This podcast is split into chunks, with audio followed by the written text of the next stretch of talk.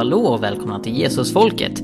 Mitt namn är Mikael Grenholm och för några veckor sedan så fick jag besöka Liljeholmens folkhögskola, undervisa bibelklassen där om eh, dokumenterade mirakler, kristen pacifism och även Jesus var också flykting. Jag har ju skrivit en bok med den titeln tillsammans med Stefan Svärd om migrationsteologi. Och jag tänkte dela med mig av första passet som jag höll där som är eh, ungefär en timme långt. Det är nämligen så här att jag har eh, debatterat migrationsteologi ganska mycket senaste tiden. Jag fick in en debattartikel i tidningen Världen Idag som ledde till en replik från bland annat Johannes Enarsson som argumenterar mot mig. Han tycker att Sverige har massinvandring eh, nu nu när vi förra året tog emot 19 000 flyktingar av världens 70 miljoner där fattiga utvecklingsländer tar hand om 60 miljoner i nuläget, 84 procent. Det är massinvandring enligt honom, han gillar inte det, han tycker inte att eh, bibliska kristna ska försvara det. Eh, medan jag argumenterar för att Bibeln är väldigt tydlig när det gäller flyktingskap och migration, både i Gamla och Nya Testamentet. Och det är en objektiv skillnad mellan hur jag, Stefan Svärd och andra invandringsvänliga kristna använder Bibeln gentemot hur invandringskritiska kristna använder Bibeln. Det, det, är inte, alltså visst jag är partisk i, i, frågan. Men jag tycker det är så väldigt tydligt att när vi pratar om hur vi motiverar vårt ställningstagande med Bibeln så handlar det om mängder med olika bibelverser från både Gamla och Nya Testamentet. Eh, medan det invandringskritikerna gör är att de begränsar sig till ett väldigt litet antal bibelverser som vanligtvis inte ens handlar om invandring. Och det här är någonting som jag tycker att alla bör vara medvetna om i den här debatten. Att det är inte en jämlik spelplan. Eh, det handlar inte om teologer som allihopa har mängder med bibelstöd för sin position. Utan de som är kritiska till invandring, de spenderar vanligtvis ganska mycket tid eh, åt att argumentera mot att applicera bibelverser som handlar om invandring på migrationsteologi. Medan vi som är för invandring menar förstås att det är det vi ska göra för att det är de verserna som handlar om invandring. Och eh, det här kommer jag gå igenom i den här föreläsningen. Om ni vill ha mer material så förutom boken Jesus var också flykting så finns det en resurssida på Hela Pingsten. Man hittar den genom att helt enkelt gå in på helapingsten.com migration och där kan ni läsa mycket mer, bland annat om de 117 bibelverser som jag sammanställt i en liten folder där som går att ladda ner gratis. Så det kan ni leta upp där, men eh, nu ska jag inte hålla i halster längre utan eh, presentera eh, denna föreläsning om migrationsteologi. Håll till godo!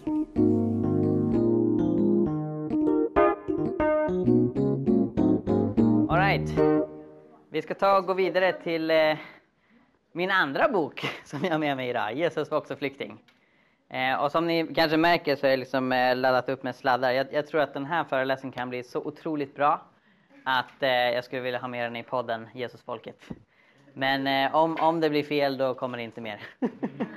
och eh, om, om, ni, om ni ställer en fråga men sen inte vill höras alltså, i podden så är det ju bara att säga till mig så klipper jag bort det i så fall.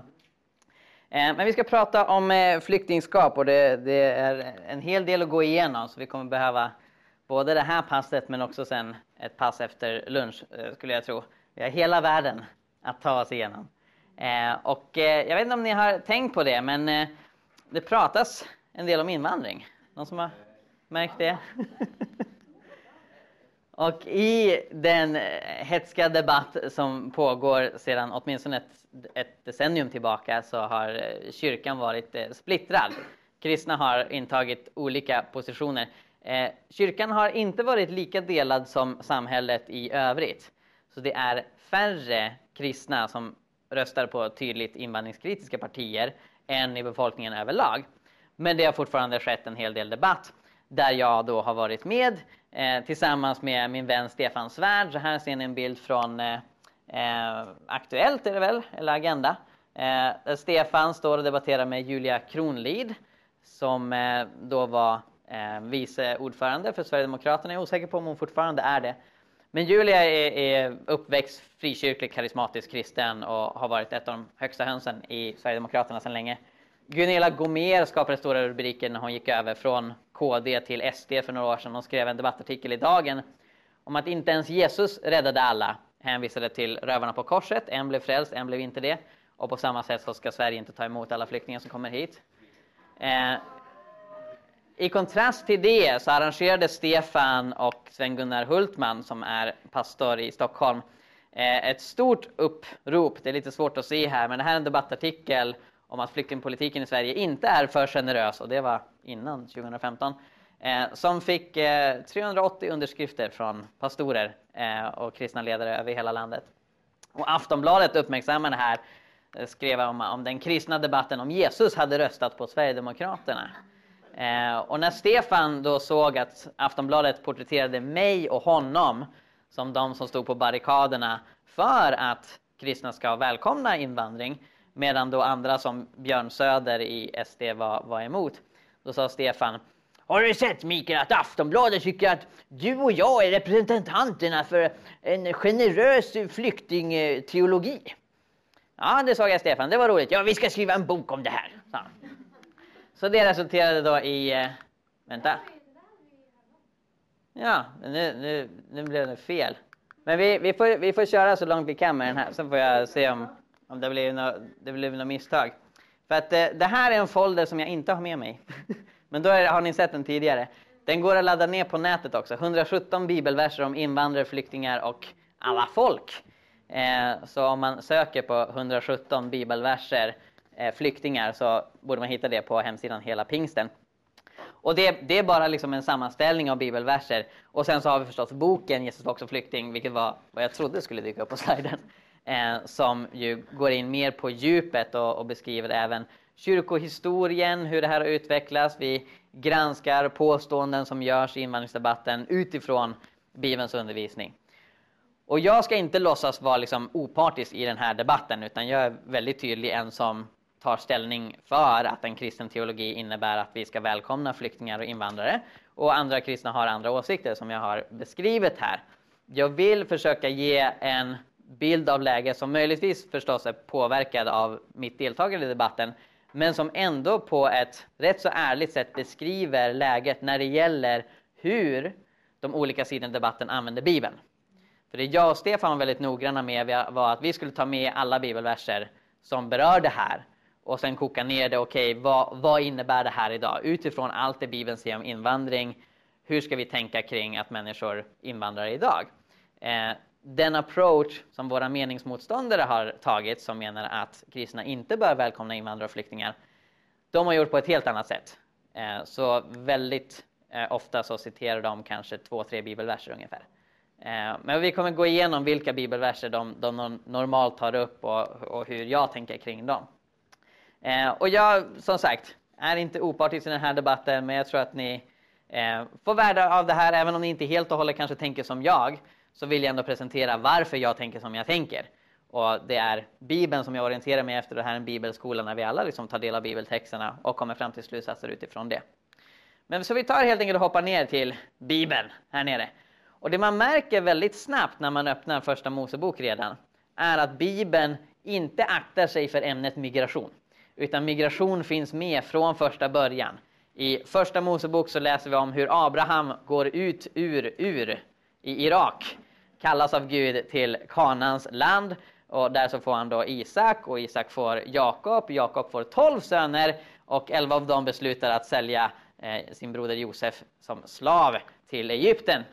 Eh, sen så visar det sig att Josef blir statsminister där och tar hand om hela området när det drabbas av svält. Och när hungersnöd drabbade världen förr i tiden så ledde det alltid till migration. Varför då? Jo, annars svälter man ihjäl. Så då så kommer Josefs bröder till Egypten för de hör att där finns det mat och det hela slutar med att hela eh, släkten flyttar till Egypten. Åren går, de förslavas, israeliterna förslavas i Egypten men Moses leder dem ut tillbaka till det förlovade landet efter att Gud kallar honom till det. Så liksom bara här i de tidiga Moseböckerna, första och andra Mosebok, Mosebok, så sker det en hel del migration. Och det är något som återkommer genom hela den, den bibliska berättelsen. Migration var en självklarhet på Bibelns tid. Och det fanns inte särskilt robusta system för att hindra migration. Om man byggde murar var det vanligtvis runt städer. Men det var extremt svårt att hindra människor från att migrera genom länder. Och faktum är att man hade inte tydliga landsgränser mellan olika länder. För det var så flexibelt och så svårt och det förändrade sig med hur, hur sådden gick och hur, hur, hur liksom klimatet eh, såg ut. Så, så, så, såg det väldigt olika ut. Det fanns inte liksom fixa bestämda gränser, man hade inte satelliter där man kunde markera exakt var gränserna går. Utan det var väldigt flexibelt och människor migrerade fram och tillbaka. Det var så världen såg ut. Och när då Moses tar Israel genom Sina i öknen så tar han emot bud från Gud. Och det är inte bara de tio budorden utan det är rätt så många bud som ges i Moseböckerna. Och en hel del av dem handlar om invandring.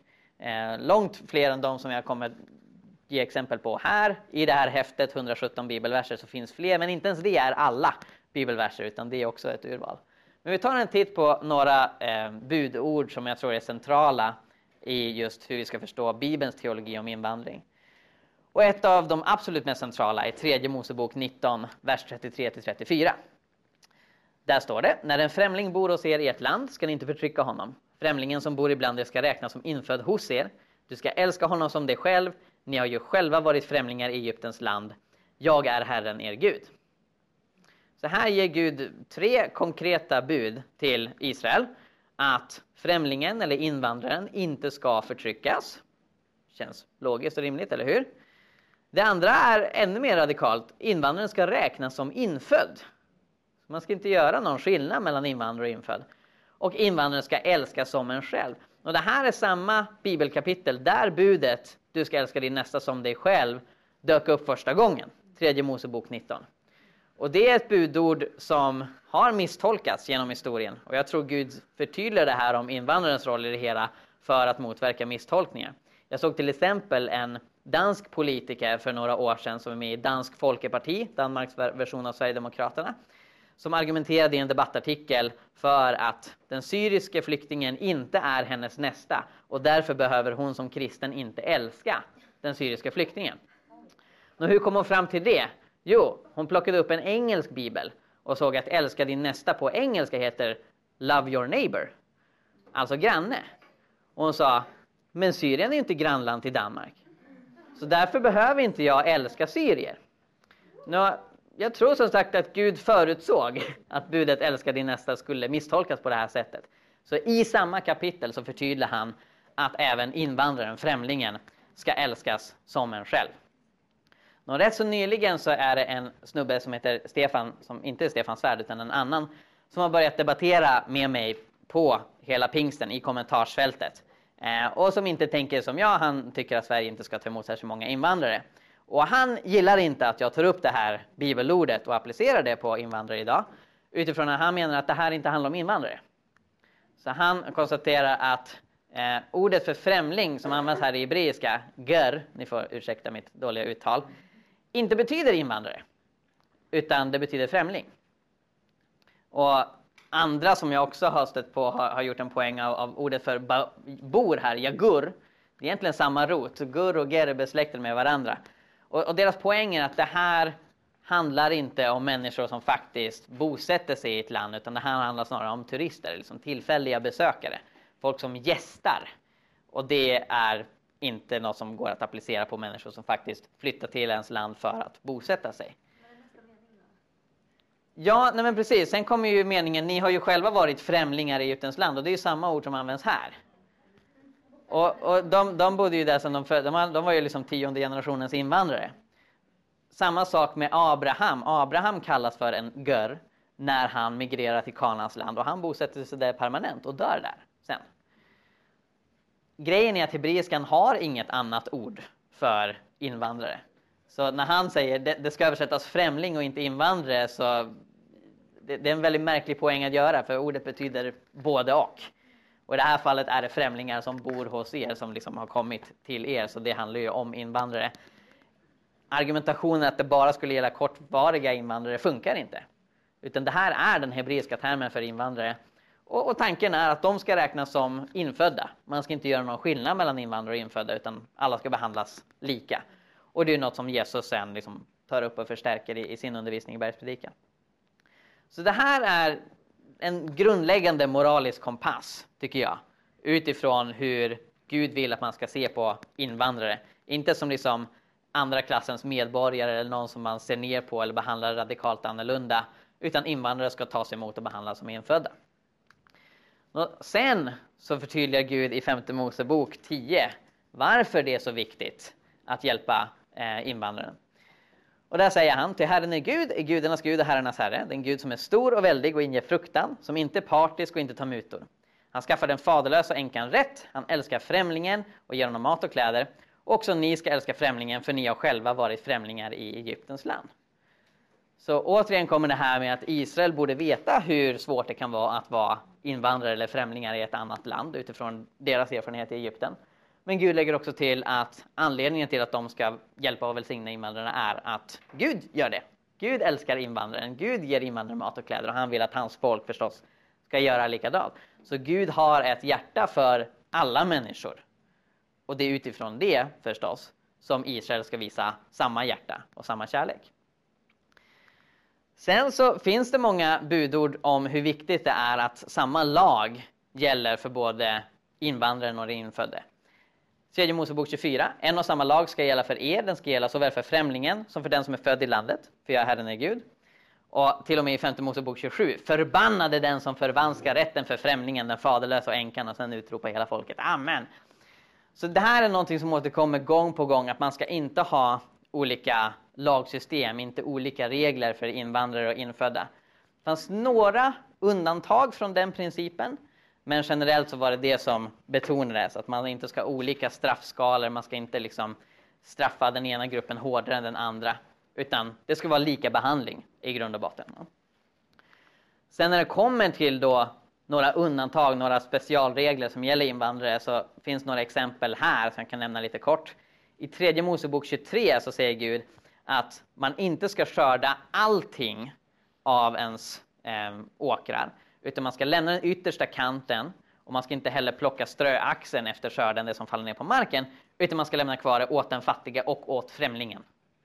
Så på grund av att eh, invandrare väldigt sällan förstås hade mark i Israel, de har ju precis kommit dit, så var de väldigt fattiga. Och då så får de ta del av särskilda förmåner som fattiga israeliter också hade. Till exempel då att plocka upp andras mat.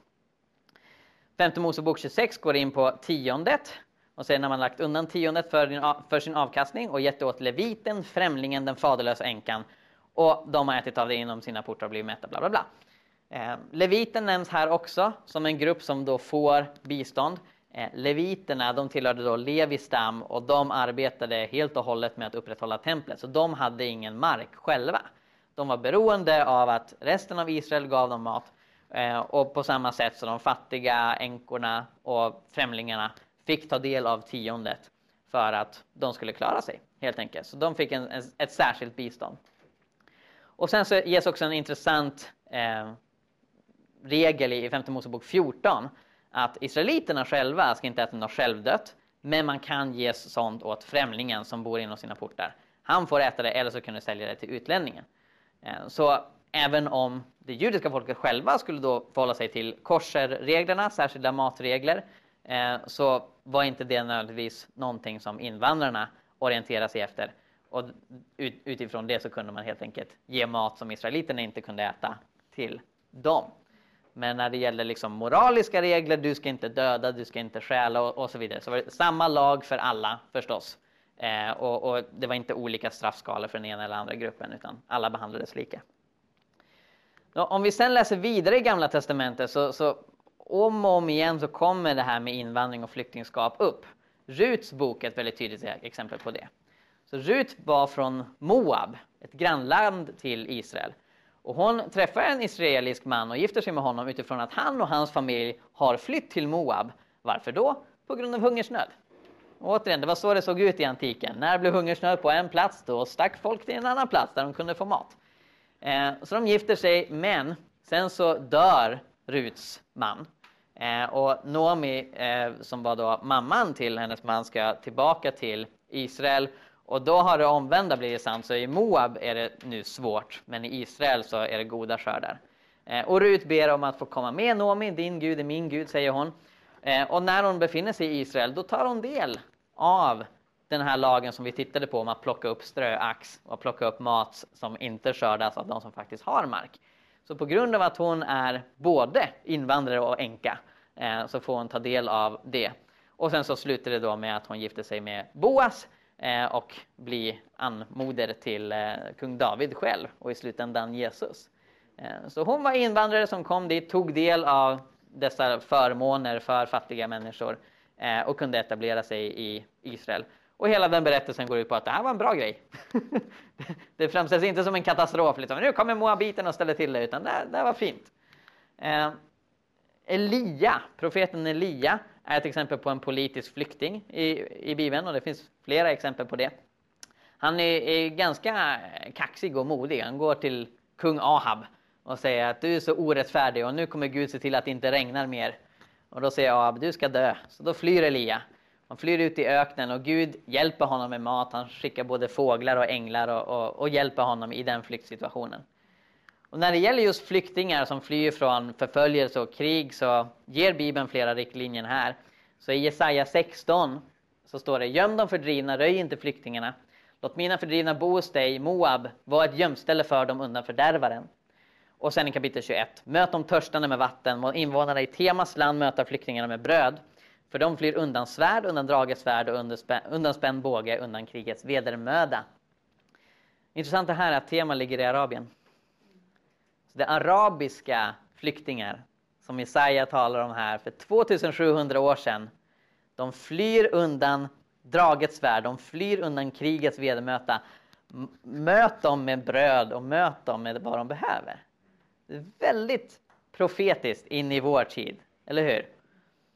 För, för Jesaja är, är, är, solklar här, va? Att, att det här är viktigt. Förstås, det här är nödlidande människor, de flyr från krig, de ska ha hjälp. Så det är ett återkommande tema genom hela Gamla Testamentet. Nå, det finns vissa som har tagit del av det vi skriver Jesus var också flykting eller på nätet som tror att det jag säger är Sverige ska se ut som Israel på Gamla Testamentets tid. Och utifrån att Israel på Gamla Testamentets tid hade den här lagen om att invandrare ska behandlas som infödda så ska Sverige göra likadant. Och då har de invänt. Men Mikael, vill du då att vi ska stena människor? Och vill du då att eh, det inte ska råda någon religionsfrihet? För det var ju också saker som kännetecknade gammaltestamentliga Israel. Och för att förtydliga mig på den punkten så är inte min argumentation att jag tycker att Sverige och andra länder idag exakt ska se ut som det gammaltestamentliga Israel. Det gammaltestamentliga Israel hade en särskild funktion i historien och Guds tanke är inte att exakt det statsskicket ska återupprepas idag.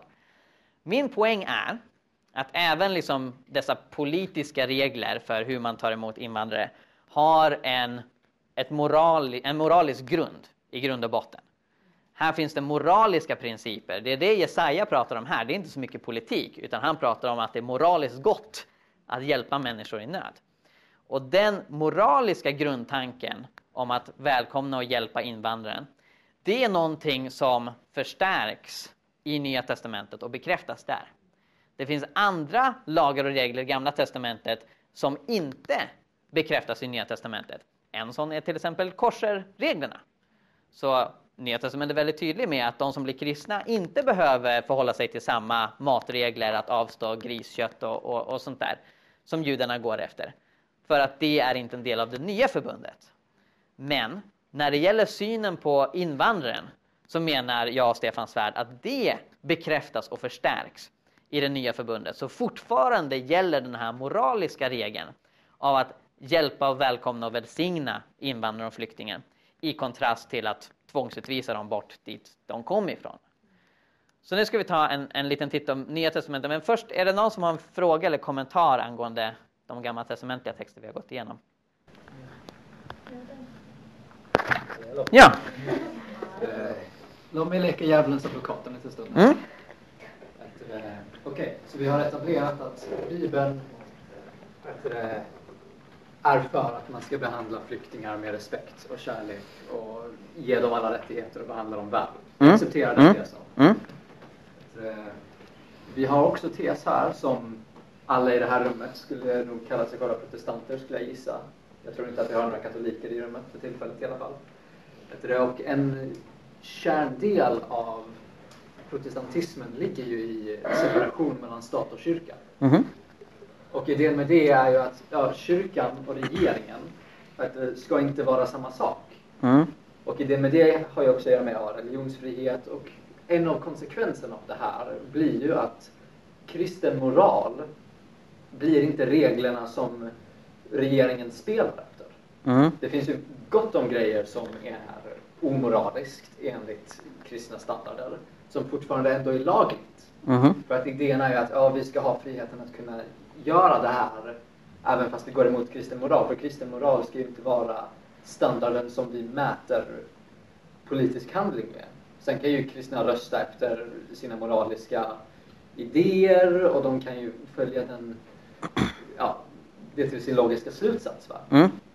Men jag undrar i så fall, är, ja, är det i så fall rätt för kristna att kräva att regeringen ska spela efter deras moraliska regler? Mm. Jättebra fråga. Eh, och för att nyansera det hela så finns det ingen enhetlig liksom, protestantisk politisk teologi så att säga. Utan vi har till exempel Martin Luther som argumenterar för det han kallar för tvåregementsläran. Det är ett tjusigt namn. Ja, här har jag saker jag skulle sagt tidigare. Vad intressant. In, innan jag suddar ut det, apropå eh, helande och eh, inte minst det här som vi kom in på med demoner och demonutdrivningar. Två böcker som är jättebra. Helandets kraft av John Wimber är väldigt eh, systematiskt och går igenom eh, ordentligt med bibelpassager. Den oväntade resan med Simon Ådahl är en vittnesbördsbok där Simon berättar om, om mirakler han har upplevt. Men båda de här kommer in på det här med just hur man ska tänka kring demoniska krafter. Så det, det är två tips där. Men för att svara på din fråga. Eh, Luther tänkte sig då tvåregementslära. Det är ett komplicerat ord, men det handlar om två regementen eller två kingdoms. Liksom. Eh, att vi har dels det andliga regementet eller andliga riket. Där råder kristen moral. Och där köper till exempel Luther bergspredikan helt och hållet. Älska era fiender, liksom vänd andra kinden till. Men sen så säger han att staten följer en an, ett annat moraliskt system. Eh, och, och det är olika saker. Så staten behöver till exempel inte orientera sig efter bergspredikan. Staten behöver överhuvudtaget inte orientera sig ut, alltså utifrån den moral som, som gäller kristna. Luther menade inte att stat och kyrka skulle vara separerade. Utan Luther föredrog statskyrkor. Det var så han gjorde tyska stadsstater fria från påvens makt i och med att dessa stadsstater kunde samla arméer och strida mot de katolska arméerna när de kom. Eh, så Luther ville att kyrka och stat skulle vara samman och Luther var emot religionsfrihet. Så han menar att alla måste tro på lutherdomen när kungen säger så. Och, och då ersatte han påvens makt med kungens eller furstens makt. Och han menar då att denna furste inte behöver följa bergspredikan utan en annan moral. Och, och alltså det, det stötte han sig bland annat på Romarbrevet 13 och jag tänkte att vi skulle komma in på det senare när vi går in på pacifism, icke-våld, våld, för det relaterar tydligt till det. Så han tänker sig att det finns liksom en kristen moral och så finns det en statlig moral. Det här är ett svärd.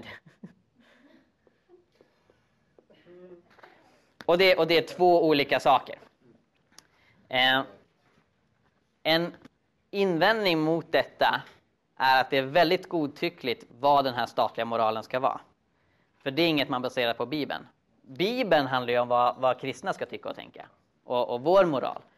Så när Luther säger att staten ska gå efter en annan moral så ger han oss inte särskilt tydliga guidelines utifrån vad det ska vara. Det enda vi vet är att ja, det ska inte vara vad, vad Bibeln säger i varje fall. Eh, och det gör att till exempel under 30-talet så var några av de kristna teologer som var de allra mest passionerade anhängarna av Adolf Hitler lutherska teologer. För de gick helt och hållet på det här och sa vi ska alltid lyda överheten. Eh, nu, jag säger inte att alla lutheraner är nazister, men även min gode far, Karl-Henrik Grenholm, som eh, har forskat en del kring det här, säger, och han är ju lutheran, att de nazistiska teologerna under 30-talet i Tyskland var dåliga kristna, men de var goda lutheraner. Så, så Luther, Luther hade en brist där. I kontrast till det så, så fanns anabaptisterna som var de tidiga frikyrkliga och de dök också upp på 1500-talet. Och, och, deras politiska etik såg annorlunda ut. Så de menar helt enkelt att, att den kristna moralen är den enda som gäller. Och om staten begär att man ska göra saker som går emot det, då, då ska man inte ställa upp på det. Så Luther tänkte sig att normalt så beter man sig efter kristen moral, man, man går utifrån bergspredikan. Men sen om man skulle jobba som soldat eller bödel eller något sånt där under statens kontroll, då är det staten som bestämmer istället för vad Jesus säger. Men anabaptisterna sa nej, det Jesus säger, det gäller alltid. Och på grund av det så ville anabaptisterna inte engagera sig i armén. Så återigen, det här går in liksom i, i frågan på, på våld. Men om vi håller oss just till frågan om, om det här. Så jag gör ju också en viss kompromiss när jag säger att det är moraliskt gott att ta emot flyktingar. Men jag underordnar mig att Sverige är en demokrati där de flesta i dagsläget menar att Sverige ska ta emot få flyktingar. Och jag argumenterar inte för en revolution eller att man ska införa en kristen diktatur där man bestämmer nu ska vi ta emot massa flyktingar. Även om jag anser att det är gott att ta emot flyktingar utifrån att jag också tycker att det är gott att vi lever i en demokrati. Så på ett sätt så liksom sker det en, liksom en pragmatisk kompromiss där. Det stora problemet tycker jag med att tänka sig två olika etiska system och att det är liksom att, att bergspredikan och det Bibeln säger är, är underordnat. Eh, ja, vad, vad, är problemet med det? Förutom det jag redan har sagt. Eh, dels är det godtyckligt. Man vet inte riktigt vad det här innebär. Eh, det var någon mer poäng jag hade tänkt göra där. Men jag glömde bort den. eh, så, så, så, i grund och botten tänker jag så att, att ja, ja, ja, just det, just det. Ytterligare problem blir att, att man förändrar betydelsen av gott.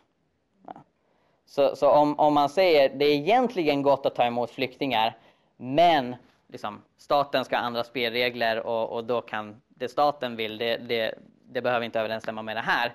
Då säger man att det finns två olika former av gott samtidigt.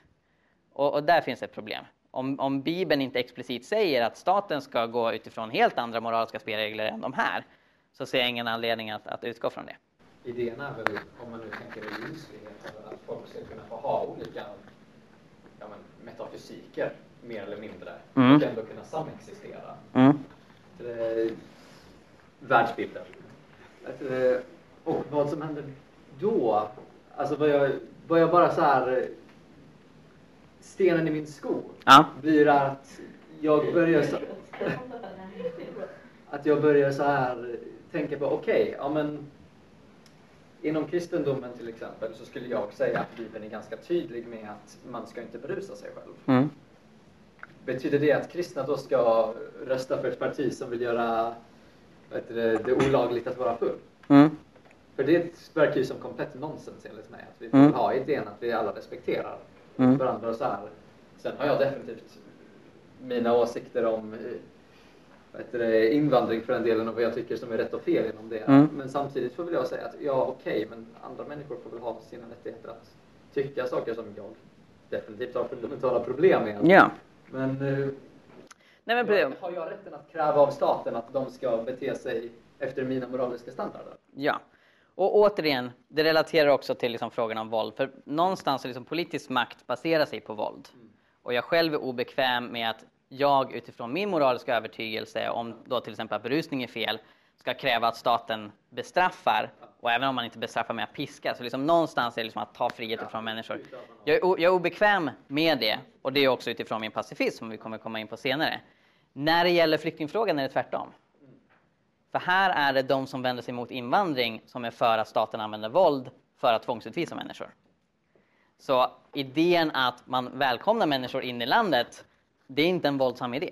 Det är helt enkelt att vi avstår från att utvisa människor till länder dit de inte vill vara. Tror du inte det finns...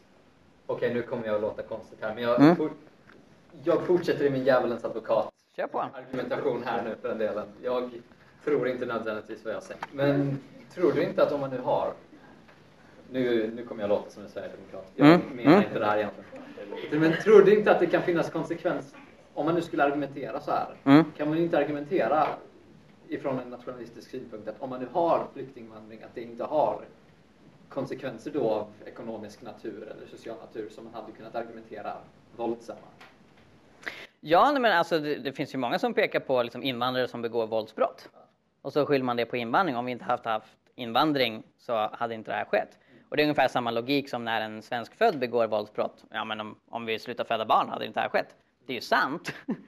Men sen så är också frågan, är det, får vi verkligen en mindre våldsam värld om vi då utvisar massa invandrare till länder där det råder krig och förföljelse? Och där tycker jag svaret är ganska uppenbart. Nej, då, då blir konsekvenserna globalt mer våldsamma.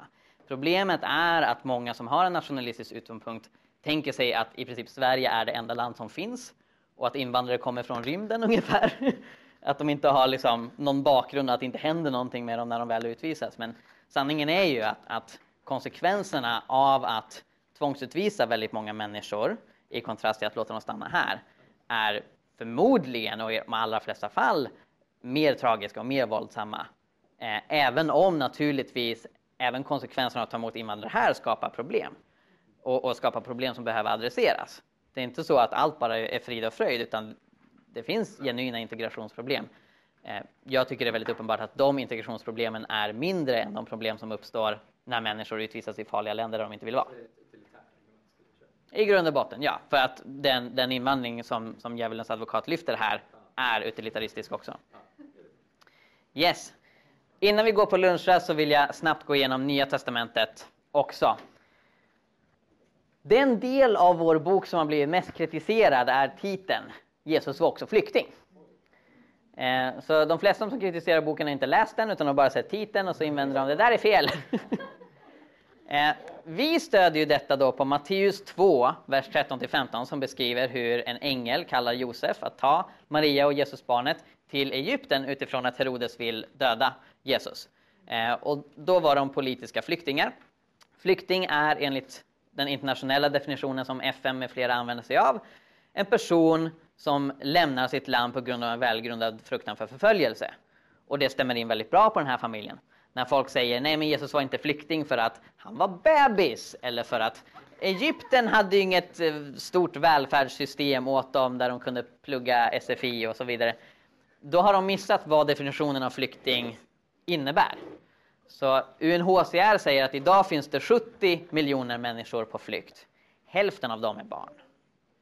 Så att Jesus var bebis, det är absolut inget argument mot att han var flykting. Och de flesta flyktingar hamnar inte i välfärdsländer där de kan ta del av liksom olika välfärdssystem. Utan 84 procent av världens flyktingar befinner sig i fattiga utvecklingsländer. Vi kommer komma tillbaka till det. Så utifrån den nuvarande definitionen av flykting så absolut så faller Jesus in under detta. Att både Egypten och Israel, eh, eller Judeen, tillhörde romarriket är inte heller ett argument mot att Jesus var flykting utifrån att den politiska makt som Herodes hade var begränsad till Judeen. Så när de är i Egypten befinner de sig i säkerhet. Det är ett annat politiskt territorium där de fick skydd. Men Jesus växer ju sen upp och börjar undervisa om etik och moral. Han undervisar om att vi ska älska alla som oss själva, inklusive fiender, inklusive alla människor enligt gyllene regeln. Han undervisar explicit om att hjälpa främlingar, människor som tillhör andra Eh, nationaliteter och etniciteter. Det är själva poängen med liknelsen om den barmhärtige samarien. Samarier tillhörde ett annat folkslag. Judar var väldigt sura på samarier och samarier var väldigt sura på judar utifrån att de tänkte olika teologiskt och så vidare. Jesus säger skit i det. Om en person är nödlidande, då ska inte du bry dig om vad den tror och var den kommer ifrån. Du ska hjälpa den personen. Innebörden i älska din nästa är inte att du ska fråga, men vem är din nästa? Är det du, är det inte du? Utan innebörden är, du är den nästa som älskar människor runt omkring dig. Och det är en fantastisk poäng som Jesus ger där. I Matteus 25 så talar han om sin återkomst. Och när han nämner saker som då karaktäriserar de frälsta, jag var hungrig och ni gav mig att äta, jag var naken och, ni gav mig kläder. Så säger han också, jag var främling och ni tog emot mig. Ordet för främling där, xeno på grekiska, är samma ord som för invandrare. Så liksom där finns det också liksom, menar, en, en moralisk grundton av att välkomna främlingen och invandraren. Det är ett sätt att visa att man är en del av Guds rike. Och Jesus var ju också väldigt radikal på det ekonomiska området. Argumenterade för att rika skulle ge bort av sin, sitt överflöd för att hjälpa de fattiga. Och varför nämner jag det i den här diskussionen? Jo, den invandring som ifrågasätts idag, det är ju inte invandringen mellan Norge och Sverige. Eller hur? Trump bygger inte en mur mot Kanada. Han bygger en mur mot Mexiko. Så den migration som kritiseras och som rika länder vänder sig emot, det är framförallt migration från fattiga länder till rika länder. Och det gör att en hel del av de migrationsbegränsningar som vi ser idag har syftet att eh, befästa ekonomisk ojämlikhet i världen. Och det är inte det som politiker kommer att skriva högst på sina affischer. Vi står för ojämlikhet. Men jag pratade med Bo Forsberg som under många år har lett biståndsorganisationen Diakonia om det här. Och jag frågade honom, vad anser du är det främsta syftet med migrationsbegränsningar i världen idag? Och han sa, det är att bevara ekonomisk ojämlikhet. Det är det det går ut på. Och jag menar att det är omoraliskt. Jag tycker att vi istället bör sträva efter en värld som blir mer jämlik och rättvis. kommer många utmaningar med det förstås. Men vår riktning kan inte vara att göra världen mer och mer orättvis. Det är inte så Guds rike utbreds. Utan vår strävan bör vara förstås efter en mer rättvis och jämlik värld. Vidare så ger Jesus förstås oss en missionsbefallning att gå ut i hela världen och göra alla folk till lärjungar. Vilket förutsätter migration. Och jag diskuterade med en nationalistisk kristen om det här häromdagen. Han menade att, att Bibelns undervisning är att man ska stanna i sitt land hos sin familj. Det, det menar han är liksom Bibelns huvudundervisning. Och då sa jag till honom att om fler tänkte som du, då hade färre varit kristna. Därför att själva grundtanken i missionsuppdraget är att gå ut. Och det är inte något som alla behöver göra. Det behöver inte vara något fel att man stannar i Sverige. Man kan ju missionera här också. Men Bibeln har från första början en väldigt tydlig tanke med från Jerusalem till Judeen, Samarien till jordens yttersta gräns. Sprid ut er. Och det är också vad de tidiga kristna gör. Väckelsen när människor kommer till tro kännetecknas av starkt missionsengagemang. Medan tider när folk inte blir frälsta, när kyrkan har stagnerat, det är när man inte ger sig ut och missionerar. Så missionen är en migrationspositiv sak i grund och botten. Och jag tror att Gud har gjort något fantastiskt de senaste åren. Nämligen att människor som har kommit från länder där det är väldigt svårt att missionera och där kristna har försökt missionera i många år och inte lyckats särskilt bra. Helt plötsligt kommer människor från de länderna hit till oss. Det är människor som kommer från det så kallade 1040-fönstret. Mellanöstern, Nordafrika, sydöstra Asien. Väldigt många flyktingar som kommer därifrån väldigt många som har kommit till tro i Sverige de senaste åren från den gruppen som har haft väldigt svår tillgång till evangeliet i, i sina hemländer. Och jag ser det som ett led i liksom, Guds mission över världen. När sen församlingen växer fram i apostlagärningarna så ser vi att det första miraklet som kännetecknar att, att nu är församlingens tid här, det är förstås språkmiraklet på pingstdagen. När apostlarna och de andra lärjungarna talar i tungor och då var det inte bara ett bönespråk som ingen annan än Gud kunde begripa, även om Paulus kommer in på det senare i första Korinthierbrevet. Utan då var det språk som faktiskt kunde förstås av andra, likt Rickard Lundgrens albanska som jag nämnde tidigare.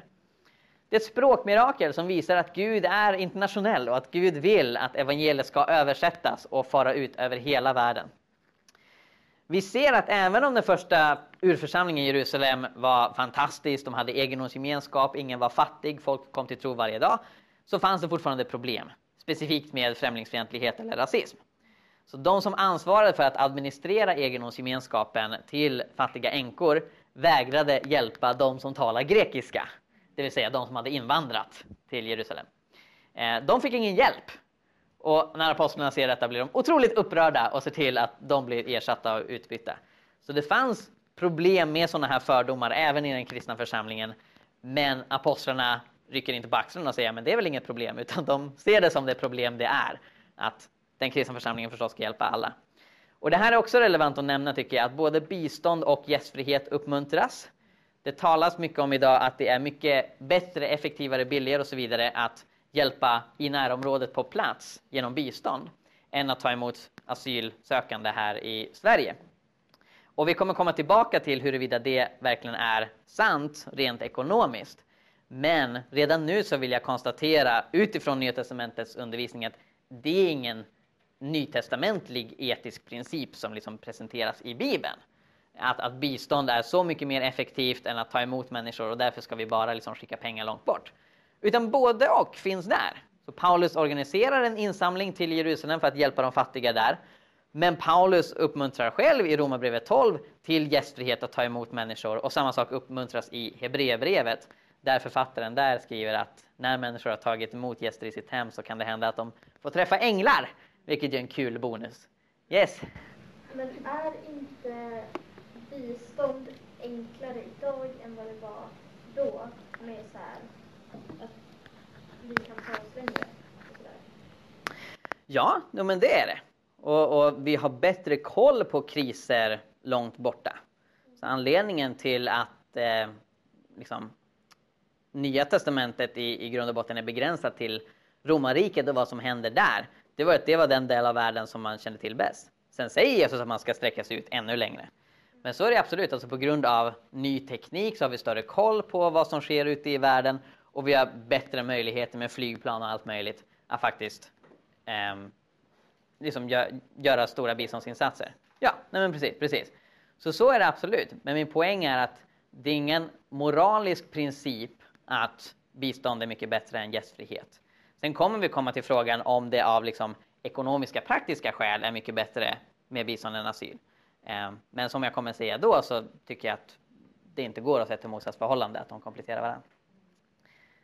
Alright, ska se vad som kommer härnäst. Tjoff!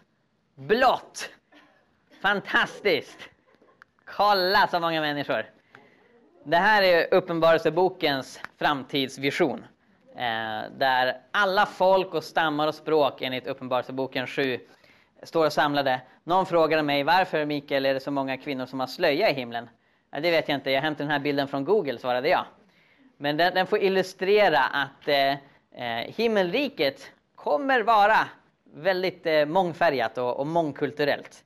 Och det kan vi se redan idag. Det finns massa olika kyrkor som alla har liksom samma Jesuscentrerade teologi. Men det kan se väldigt olika ut hur man beter sig kulturellt. Har någon varit på en afrikansk gudstjänst? Ja, vad få ni är? Fler måste gå på afrikansk gudstjänst. Det är så härligt! Och, och, och, det är alltså, som, som svensk känner man sig som en dagmask i ett sådant sammanhang. Men det är helt underbart. Va? Och, och alltså, ja, det, det, är liksom Bibelns vision. Gud är inte svensk. Och det är inte för att Gud ogillar svenskar. Gud älskar svenskar, men han älskar alla andra också. Och det är så viktigt att vi har med det perspektivet hela tiden. Inte snöar in bara liksom på vår egen plätt på jorden. Utan Gud vill att alla människor ska bli frälsta. Gud välkomnar alla människor in i sitt rike och han vill ju att församlingen ska vara ett profetiskt tecken på det. Där vi förstås också välkomnar människor in i vår gemenskap.